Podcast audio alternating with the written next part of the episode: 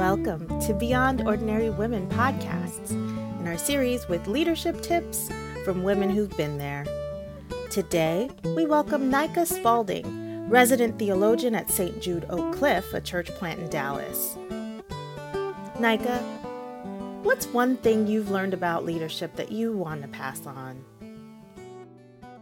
My name is Nika Spalding, and I have the pleasure of being the resident theologian, which might be the coolest title ever at a church called St. Jude Oak Cliff. It's a new church plant down South Dallas area. Um, I was asked, What is one thing in leadership that you'd like to pass on? And I love this question, and I thought, I spent several days thinking about it, which normally I just kind of jump right into whatever I'm learning in the moment. But one of the things that keeps coming up in my leadership experiences is this idea of the indicative before the imperative. And so, for some of you who aren't literature nerds, the indicative are these statements that are just facts. They're just true. This is what it is, just a factual statement. And then the imperative are these things that we, they're commands, they're things you do, things you're told to do.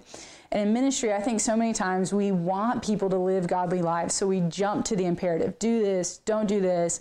This is how you walk with God. This is how you don't screw up. And so many times we forget the indicative. Who are you in Christ?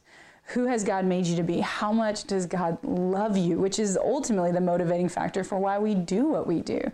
And and I have this niece who, well, I've got two nieces that I love more than life itself, and and they are special and wonderful and I think I'm completely biased and I love my nieces and nephew more than life itself. And I have the oldest one Jaden who I want her to learn this message because she's a lot like her aunt which means there's going to be a lifetime of me getting on to her and telling her how to live well how to not live well. And so one of the things I do with her is I pull her into my lap all the time and I go Jaden do you know that I love you? And she'll laugh yeah I love you. And I always go why? Do you know why I love you? And she'll ah, laugh and you know say something funny and I always go cuz you're mine because you're mine and early on, she would always go, I'm not yours, I'm mommy and daddy. And so, but it's formation, it's identity formation. And I keep doing it with her. Do you know that I love you? Do you know why that I love you? Because you're mine. Because if the indicative will hold true for her, if she'll know how much her aunt loves her, then when she disobeys or does something she's not supposed to do, which happens a lot, um, I'm able to give the imperative in a way that she knows, I love you because you're mine. And so do these things because I'm for you. And so in leadership, I think it's that we don't jump to telling our people how to live, how to obey, how to do these things if we don't first tell them, you are deeply, profoundly, and eternally loved by God. So, because of that, this is how we live a life of obedience and submission to Him.